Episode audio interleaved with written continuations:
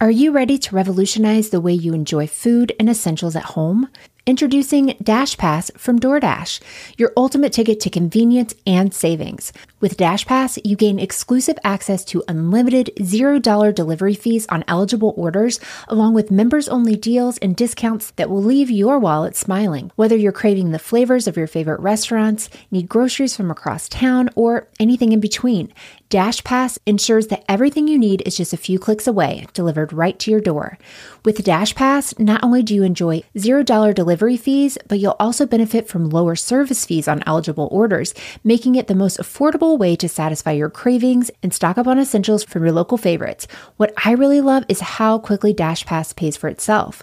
On average, it takes just two orders, which makes it a no brainer investment for your budget. And as if that weren't enough, Dash Pass grants you special access to exclusive promotions and menu items, adding an extra layer of excitement to your DoorDash experience.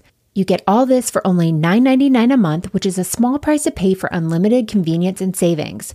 My family and I have had DoorDash for the past year or so, and while I make most meals at home, I don't know that I could mom without it. I used it twice just this past week while we were dealing with a stomach bug at home, and it was so nice to have and to be able to focus on getting better and not running all over town to pick everything up for everyone. Don't wait. Sign up for Dash Pass now and unlock a world of possibilities, all from the comfort of your home. Dash Pass from DoorDash, delivering joy, convenience, and savings straight to your doorstep. Get more from delivery for less with Dash Pass. $0 delivery fees and reduced service fees on eligible DoorDash orders. Sign up for Dash Pass today and get your first 30 days free if you're a new member. Subject to change. Terms apply.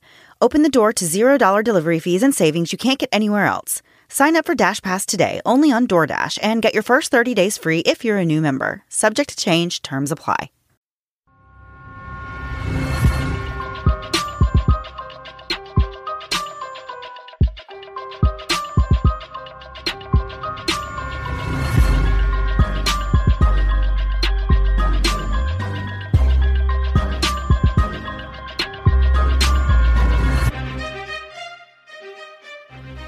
Guys, and welcome to the Moms and Murder Podcast, a true crime podcast featuring myself, Mandy, and my dear friend Melissa. Hi, Melissa. Hi, Mandy. How are you? I'm I wanted to meet your enthusiasm. Well, you know, every now and then I get a little burst of excitement. there you go. Uh, enjoy that burst. Um, Mandy, we have been recording for a while now today. Um, Yes. We've been talking to each other for a while, so I feel like I know how you're doing. Yeah, I'm doing well. Right? I'm doing Yeah. wonderful. Good. Um, so this week we originally planned on having a week off, but we haven't taken a week off all year, which is kind of crazy. We normally at least have one off by now, but then we decided, what the heck? Why not uh, release one of our Patreon episodes on the main feed so you kind of get an idea of what is over on Patreon, and then also you get an episode this week, even though that wasn't originally the plan. Yeah.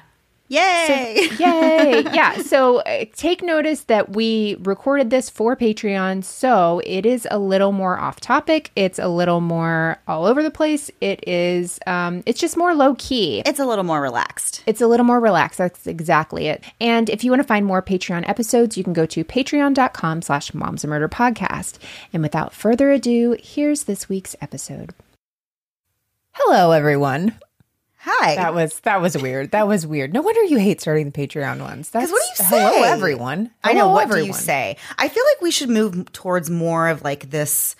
What do you call this? What do you call this that we're doing right now? Where you just start talking and you just let it happen? Uh, Isn't there a it's the way? I write and text. It's, Yes. free flowing or whatever. Where by the end of it, I'm like, I'm not rereading that. It sounds crazy.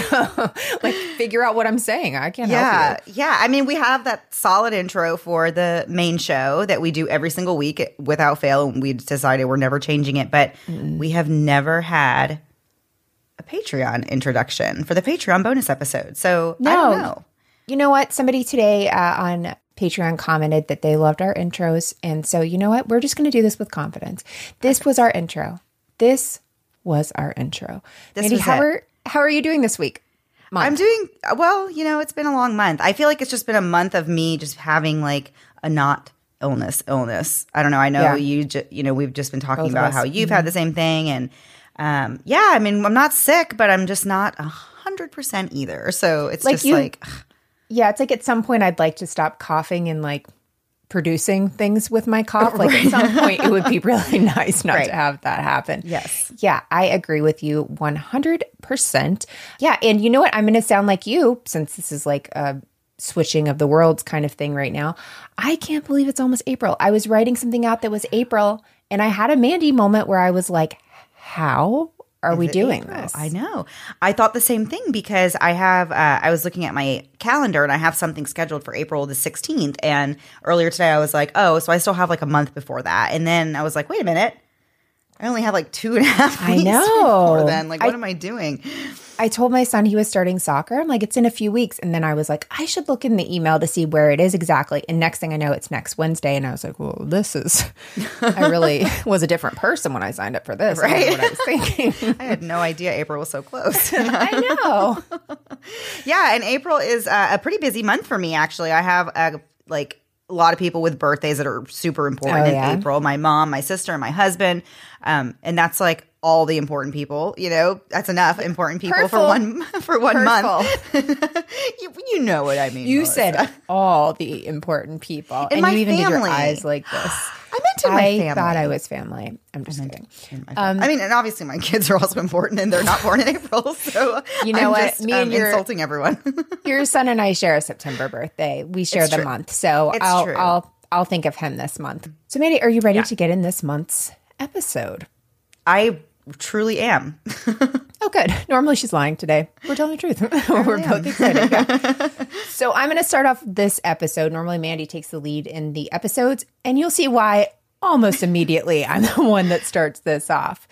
Because Mandy cannot deliver this type of introduction. Well, not in a believable way. I think you're great at, uh, you know, doing our scripts and writing them and saying them, but this will not sound honest coming out of your lips. That's very true. So, when we think of New York City in the 1990s, many of us picture things that we've seen on TV. Maybe you mentioned Carrie Bradshaw's uh, apartment in Sex and the City, or perhaps the most famous New York City apartment of all time, that of Jerry Seinfeld. Mandy, real quick, my background today is an apartment from New York City. Would you like to say which one you thought it was? It's from Seinfeld. But which one did you think it was?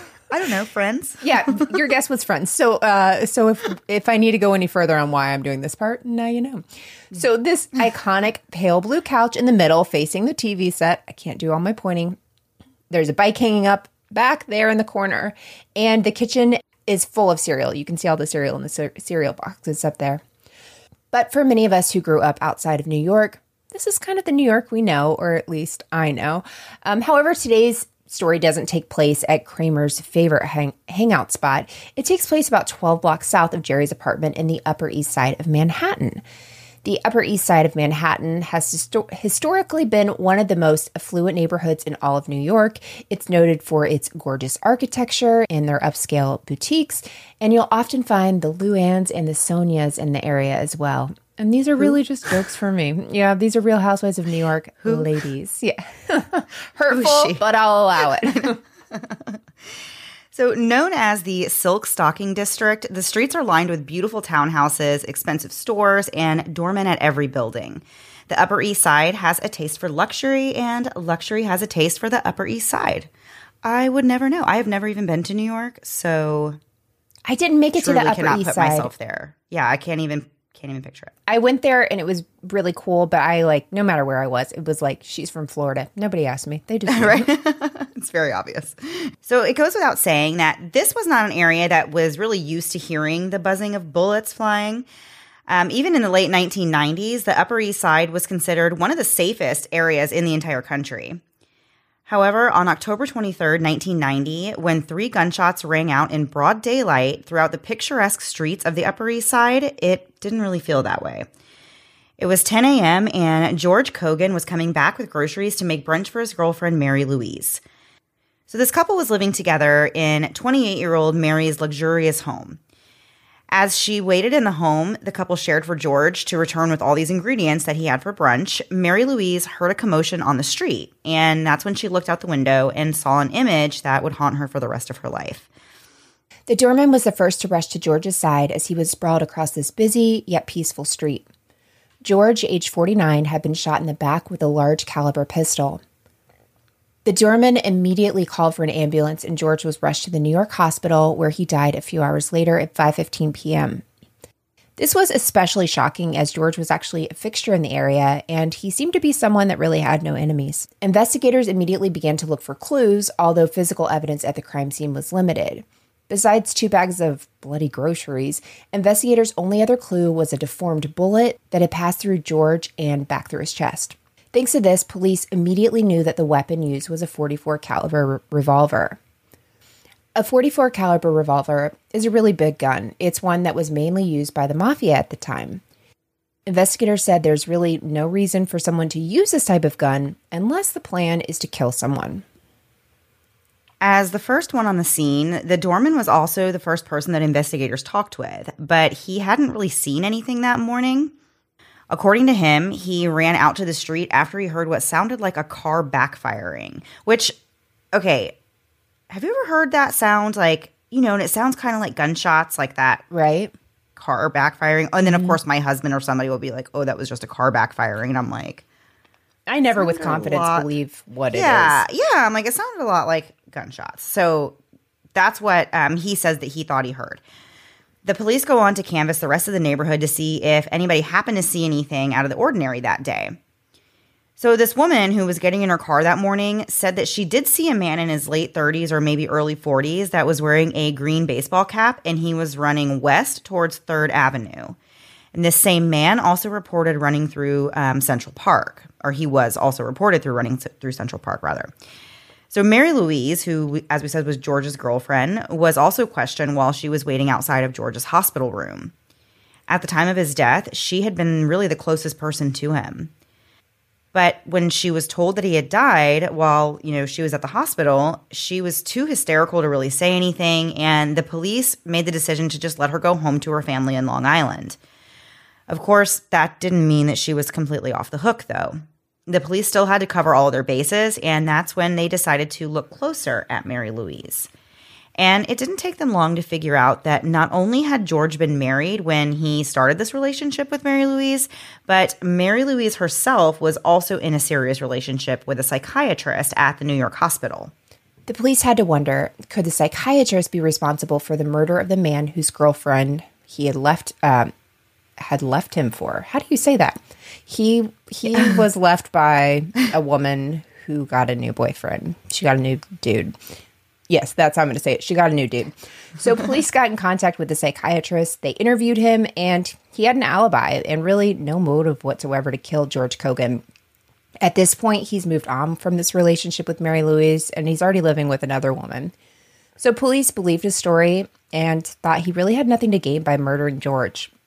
The next thing investigators did was a background check on George Kogan, and that's when they turned their focus on his estranged wife, Barbara Kogan. When police first tried to speak to Bar- Barbara, her attorney actually informed them that she was under sedation after losing her husband, and she would get back to them later. So, uh, police find this suspicious because George was actually in the hospital for several hours the day that he died. Barbara knew this, and she didn't make any sort of effort to actually go see George in the hospital the day that he died. But her response to this was to say that she couldn't bear to see her husband in that state. And some people are like that. I know people that will not see people on their deathbed, and yeah, that's just for sure. thing. So I get it. So she claimed that she was falling apart at home during this time, and she was really afraid to even go out in public. So she claims no one knew who, you know, shot George. So she doesn't know, does this person actually want to shoot her as well? She said she feared for her safety, which doesn't sound so crazy.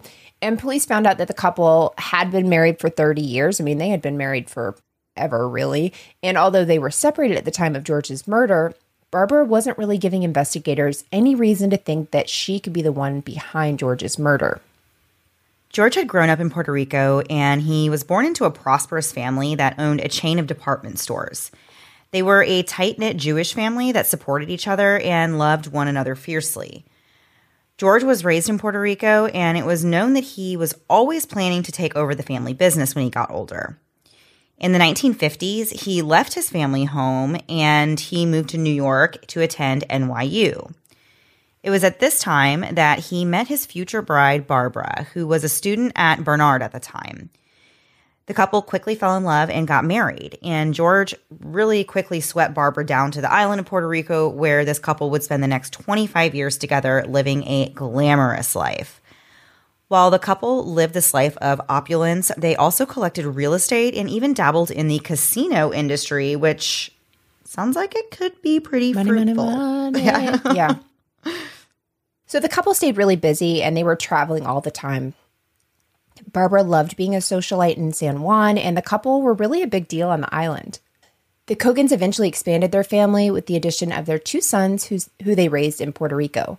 The boys later spoke out about how much they love their dad, and he, you know, always was a really great father to them, always wanted to spend time with them. And in 1986, with the kids having grown up and left the nest, the couple decided to sell, sell their interest in the Ramada San Juan Hotel and Casino and moved back to Manhattan, where they made the decision to open up a high end antiques shop. The shop, called Kogan and Company, catered to the rich and famous in New York City. The couple really continued to live their lavish lifestyle and they picked out a fancy apartment on the Fifth Avenue to make their new home. They were also really excited to get this business up and running. And so for the next few years, they really poured themselves into running the antique shop. And while business came naturally to George, he and Barbara really had no experience in running something like an antique shop. The shop floundered and even began um, garnering bad press after it had gotten robbed.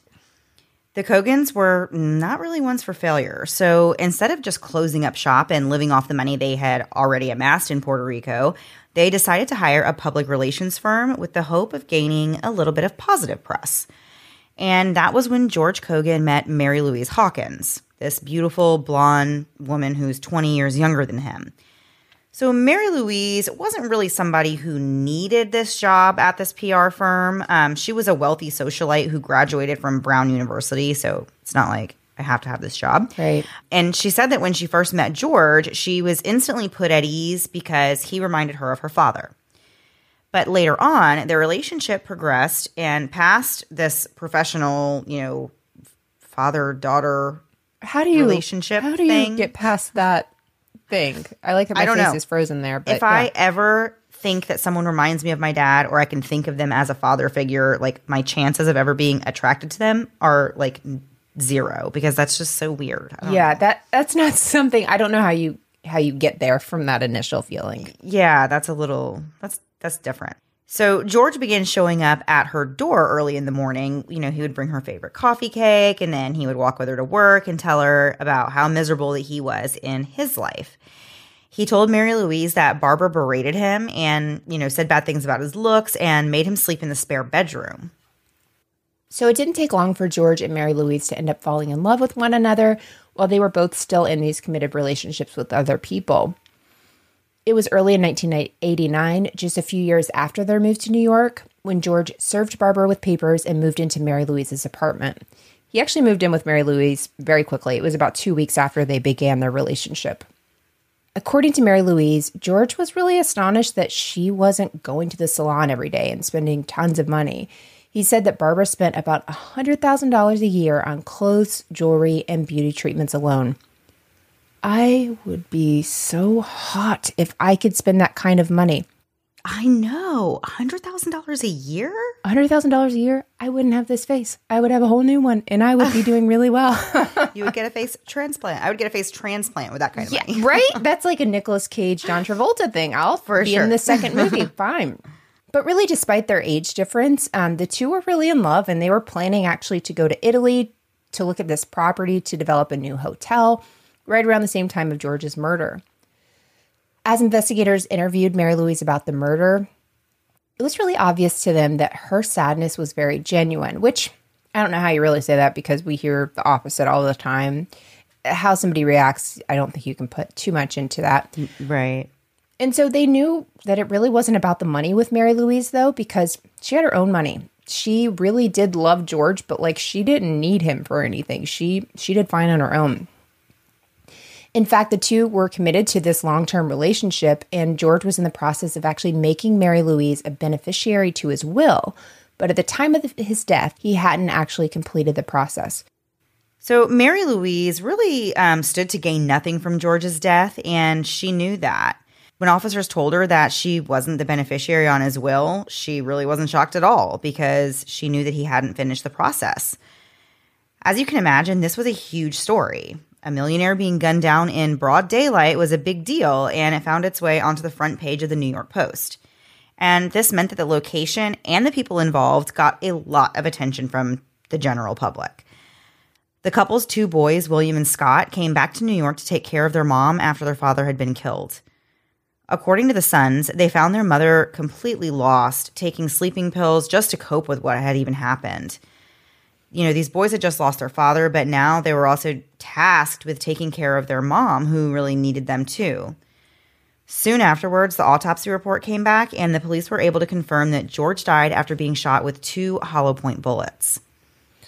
And if you're like me, knowing that he was shot with hollow point bullets makes you kind of tense up because that's because these type of bullets are the ones that hit you, spread out all over your body, hitting numerous organs. Like, no, no, no, no, no, no, no. This is a mess. And so this leads police back to this idea that this could possibly be a mob hit. These bullets were also something that were usually associated with the mob. And so that's when police really start digging into Kogan's life they become interested in why George would even need a publicist, why he and his wife needed a publicist at all. And that's when they realized it wasn't just to get more information out there about their business, but they also wanted it to look better after it had been robbed.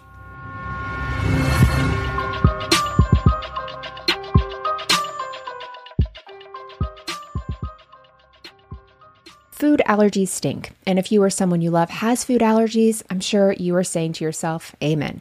When my son was born, we learned he had an egg allergy. And at 12 months old, he tried peanut butter for the first time. And I immediately saw hives pop up all over his face. Food allergies changed everything for us from where we go to what we eat and even how we celebrate holidays. And we aren't alone. In fact, 1 in 12 babies will develop food allergies this year, but it doesn't have to be that way thanks to Ready Set Food. Now, thanks to evidence based research, USDA guidelines, pediatricians, and allergists all agree that feeding babies small amounts of these common food allergens like peanuts and eggs consistently for six months or more, starting at four months of age, can actually prevent severe allergies from developing by up to 80%. If I had to do it again all on my own, I'd want to introduce these foods earlier, but to be honest, I would have had no idea how. But Ready Set Food has you new parents covered. Ready Set Food was developed by an allergist and mom of two to make a way to introduce these foods to babies in a safe and easy way, starting with low doses of the most common food allergens like peanut, egg, and milk, starting right from the bottle. The result is giving parents a gently guided system of products that help take out the mess and stress of introducing new allergens. Parenting is hard enough, but Ready Set Food food makes allergy introduction easy. Head over to readysetfood.com slash momsandmurder and use code momsandmurder for 15% off your first order of Ready Set Food and give your child the best chance to avoid developing a severe food allergy. With no fees or minimums, banking with Capital One is the easiest decision in the history of decisions, even easier than deciding to listen to another episode of your favorite podcast. And with no overdraft fees, is it even a decision? That's banking reimagined. What's in your wallet? Terms apply. See CapitalOne.com slash bank. Capital One NA member FDIC. Are you ready to revolutionize the way you enjoy food and essentials at home?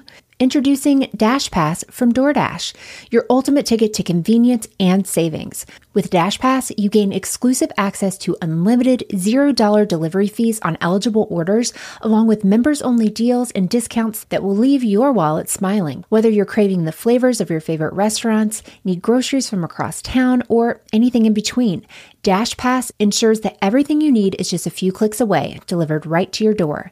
With Dash Pass, not only do you enjoy $0 delivery fees, but you'll also benefit from lower service fees on eligible orders, making it the most affordable way to satisfy your cravings and stock up on essentials from your local favorites. What I really love is how quickly Dash Pass pays for itself. On average, it takes just two orders, which makes it a no brainer investment for your budget. And as if that weren't enough, Dash Pass grants you special access to exclusive promotions and menu items, adding an extra layer of excitement to your DoorDash experience. You get all this for only $9.99 a month, which is a small price to pay for unlimited convenience and savings. My family and I have had DoorDash for the past year or so, and while I make most meals at home, I don't know that I could mom without it. I used it twice just this past week while we were dealing with a stomach bug at home, and it was so nice to have and to be able to focus on getting better and not running all over town to pick everything up for everyone. Don't wait. Sign up for Dash Pass now and unlock a world of possibilities, all from the comfort of your home. Dash Pass from DoorDash, delivering joy, convenience, and savings straight to your doorstep. Get more from delivery for less with Dash Pass. $0 delivery fees and reduced service fees on eligible DoorDash orders. Sign up for Dash Pass today and get your first 30 days free if you're a new member. Subject to change. Terms apply. Open the door to $0 delivery fees and savings you can't get anywhere else. Sign up for Dash Pass today only on DoorDash and get your first 30 days free if you're a new member. Subject to change, terms apply.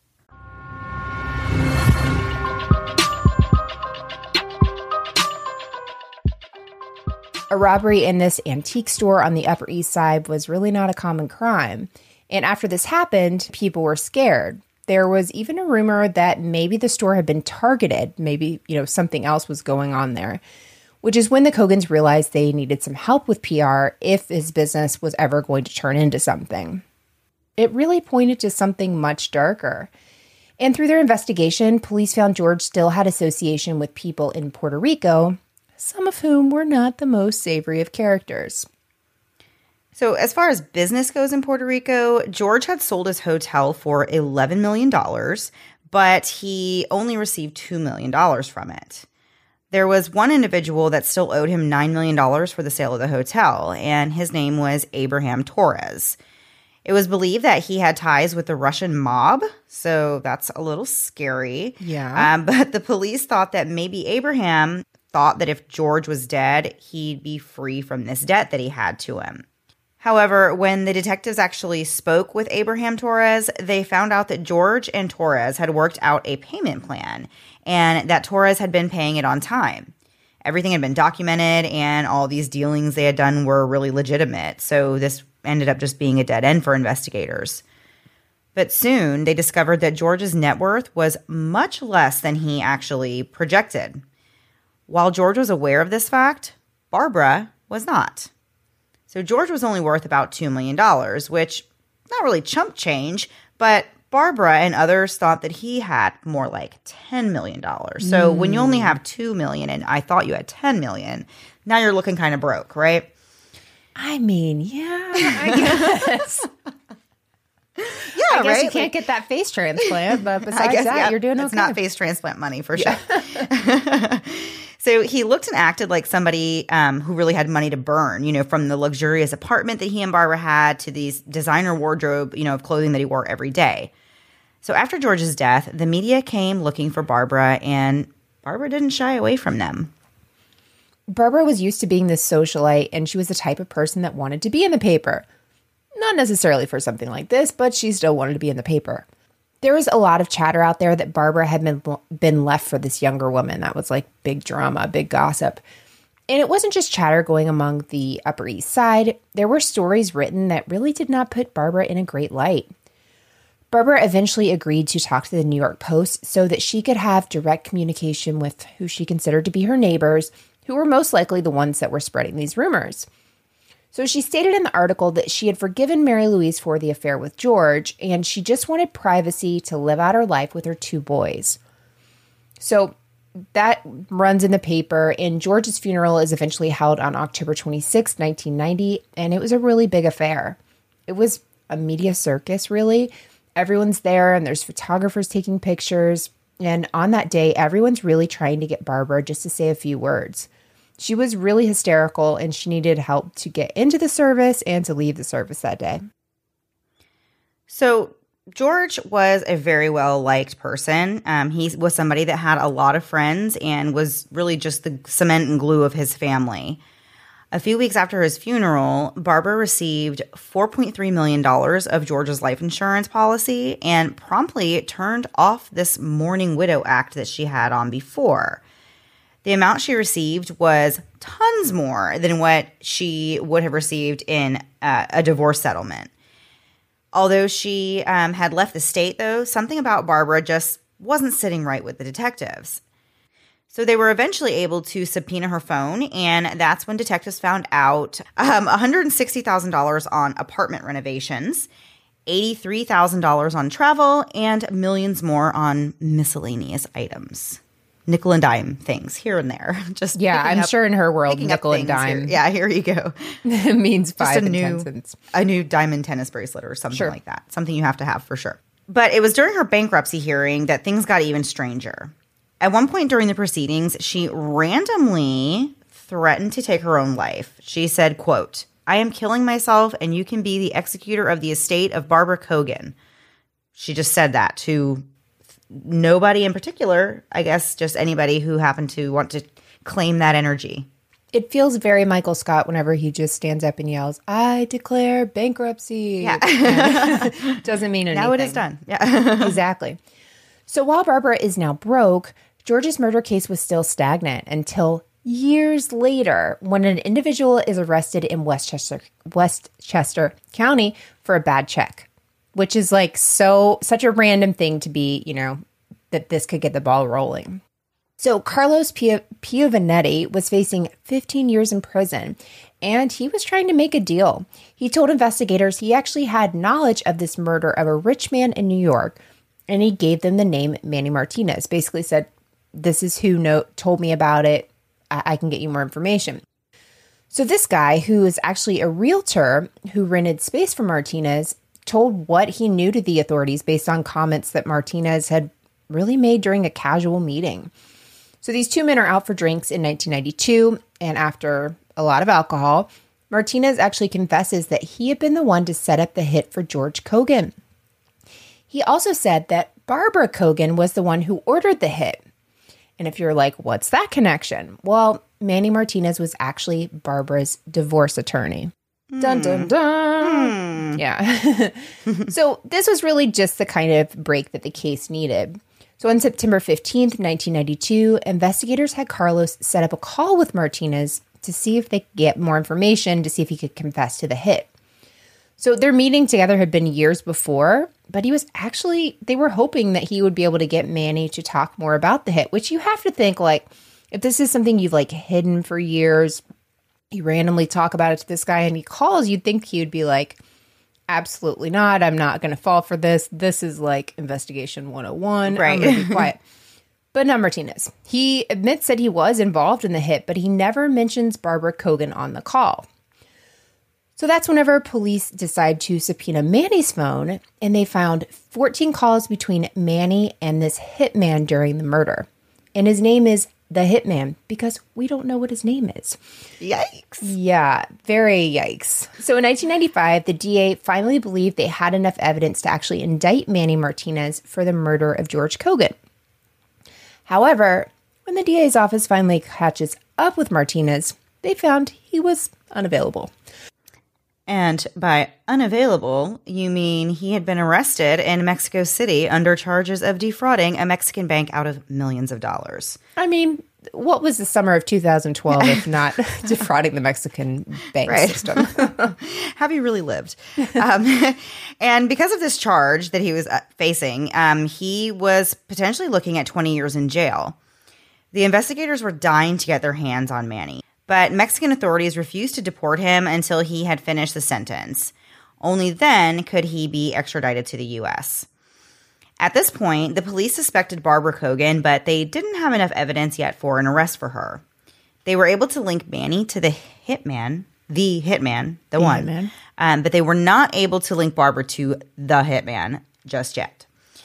When questioned about her relationship with Manny Martinez, Barbara stated that she didn't know him, which is really, really um, funny considering he was her divorce attorney. Right. Which is also, I feel like, would be something that would be easy to find out that you had this All connection. of this. Yeah, yeah, yeah. It would be like you filed for divorce or your husband filed for divorce. It says here Manny Martinez was your attorney. Don't know him. It's like the Mariah Carey meme. Right. I don't know her. yeah. I don't know her. Uh, but still, all the police could really do was wait. In 2007, nearly 17 years after the murder of George Kogan, the police received a call that Martinez was going to uh, be getting out of jail in Mexico. And they flew right down and escorted him to New York. And he was then put on trial for second degree murder. Three days later, pretty quick trial, he was found guilty. After hiding out in Puerto Rico for almost 17 years, Barbara was finally arrested in November of 2008. So there were many witnesses that took to the stand and said Barbara Kogan was the one that organized this hit of her husband and she was the one who paid for it. So Barbara ends up never actually going to trial. Um, she ends up pleading guilty to manslaughter in the first degree, conspiracy in the second degree, and grand larceny in the first degree. And detectives really think that the motive was a tale as old as time. The motive was greed. And so, according to detectives, Barbara and Manny realized a few weeks before this divorce was going to be finalized, she wasn't going to get as much money as she thought. That's whenever they found out that George wasn't worth nearly as much money as she mm. believed him to be. So if George would have lived, they went through their divorce, all of that, she would have gotten around a million dollars. But if he died and she was still on his life insurance or his uh, beneficiary, she would get $4.3 million. So to her, he's worth more money dead than alive, which is just so upsetting when you think you've got these boys right. who adore their dad and you're willing to take take that from them and spend all the money. It's not like she made right. good investments. She literally ends up in bankruptcy court seven years later. Just right. So Barbara had Manny actually look for a hitman and set up the hit.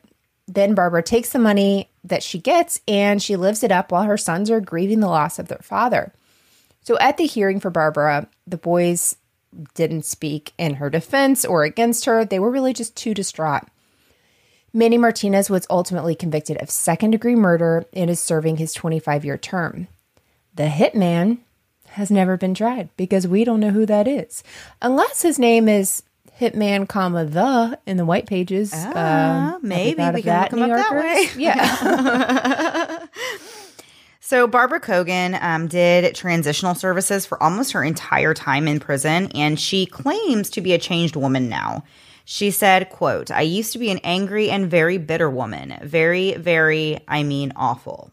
Um, she also completed courses in both uh, the prison's anti violence program called AVP and aggression replacement training, ART. I love a good acronym. Yeah, um, and, yeah. And she completed a cognitive behavior intervention aimed at reducing aggressive and violent behavior. So good for her. She at least worked on herself. Barbara Kogan was released on parole. This was in July of 2020, so not that long ago, uh, after serving 12 years out of her 36 year prison sentence uh, for her part in her husband's death. As we said, they don't know who actually was the hitman, so it's kind of hard, I guess, to give her more time in prison. I don't really know. Yeah, I don't, I don't know. know. Um, she said that she intends to enroll in Lehman College in the Bronx and volunteer at an outpatient facility while studying to gain certification in anti violence studies, which for a 77 year old woman, those are some amazing aspirations. Let me tell you, at 77 years old, just want to knit a sweater and watch TV. Absolutely. I want somebody to knit a sweater for me and turn on the TV for me. I want to do none right. of this. This is I, too much. I just want too many things. Mm-hmm. Yeah. So uh, nothing could actually be found about Barbara since her release in 2020. Um, but as for Mary Louise Hawkins, she changed her name and she moved to Europe three years after George's death. So sad. Like you think of somebody like this who have been who's been so affected by somebody's murder to literally leave the country, change your name, and start a new life. Didn't we just talk about somebody who did that? I swear. Or I listened to a podcast about it, or oh, you know what it was? It was a couple weeks ago when we talked about Helmut, uh, his son that changed his name and moved to London after yeah. his mom's murder. So you can see how somebody would just want to get away. Yeah, but super definitely. sad. Crazy yeah, story. Um, still can't get over the hitman part. Like I feel like in a lot of our stories we have like a yeah. conclusion and we know everybody that was involved. In this one, it's just yeah. the hitman. But you know, this makes me think, and this is not going to make anybody sleep better tonight or make you feel Thanks better. so much. But I know this is totally one of my rabbit hole thoughts where I just like throw myself into a complete like anxiety spiral, right? When you think about things like this, because you're like, okay, they don't know who the hitman is, he's never been caught. So that just plays into my whole like, how many people actually get away with murder because we don't Absolutely. know because they got away with it so we don't really know like right that's the whole point so i'm like you know, we were joking around before we started recording this. I was like, well, I guess this guy was a really good hitman, but it's like, that's actually legit. Like, that is how he was, right? Like, he didn't get caught. They don't know who he is. Like, somebody else went to jail for the crime, and now it's been a really long time. So, that is crazy to think about because there are people who got away with murder that are walking among us, which is like, They literally Good night, are. everyone. Bye. See you next month. Sleep tight. Oh right? Oh my goodness. Yeah. Yeah. It's, it's a lot. Yeah. I don't know. Like, I, I feel like I just thought there was going to be something in like five years later. Or Mandy turned in this Well, person. They eventually found him. Like, Yeah. no, they don't know. They have no name. They have no leads. They really don't know. Doesn't seem like anyone's even looking for him. I'm really glad my face is frozen like that. I know. I saw, and it was perfect for what you were talking about. I know. I don't think. I mean, my face who knows though? Because sometimes you find out like really years later. Like you know, we see those crazy cases that come up now, and they're like, "Oh, this is like a forty-six year so- case finally solved," or some crazy thing like that. Like, Yeah. but I don't know. This is the craziest thing. It's crazy to think that somebody out there got away with this murder. So apologies for any weird audio stuff. We have literally been hacking up lungs the entire time. I've had a cough drop in my mouth. choppy this time. Yeah, I know. I feel so gonna be rough. sorry for you all. We did our best. All right, guys. Well, that was it for uh, your March Patreon bonus episode. We will be back next month with a new story. And where we'll be saying, "Oh my gosh, I can't believe it's already May," and uh, just be prepared for that. You're like future tripping so bad right now. Like I, know. can't even think about May. I It's don't know. gonna be May, so get ready. stop. I know I'm starting early. All right, bye guys. All right. Bye. Thanks so much for listening to the Moms and Murder podcast. Make sure to check back with us next week for a new episode. You can also find us at momsandmurder.com where you can connect with us via social media. Please make sure you subscribe and give us five stars because giving us four stars would be a crime. Thanks so much.